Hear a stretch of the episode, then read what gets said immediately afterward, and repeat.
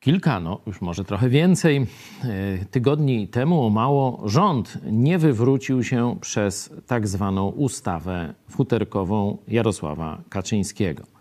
Oczywiście, tak przynajmniej w warstwie słownej, chodziło o dobro zwierząt, żeby nie cierpiały.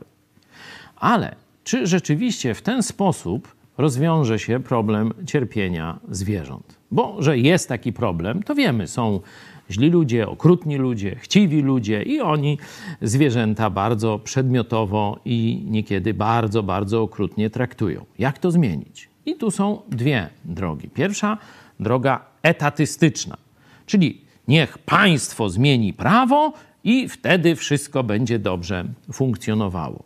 I druga droga, biblijna. Ona znajduje się na przykład w Księdze Przypowieści Salomona, 12 rozdział, werset 10. Sprawiedliwy dba o życie swojego bydła, lecz serce bezbożnych jest okrutne.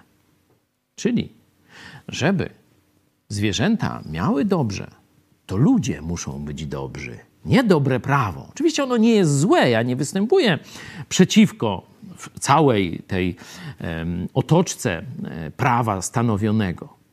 Ale jeśli ludzie nie będą dobrzy, tutaj jest sprawiedliwi, czyli przemienieni przez Boga w, z bezbożnych w sprawiedliwych, dzieje się to przez zaufanie Jezusowi Chrystusowi. Jeśli ludzie nie będą odnowieni duchowo i moralnie, nie będą dbać o swoje zwierzęta, będą je porzucać, będą je katować i tak dalej.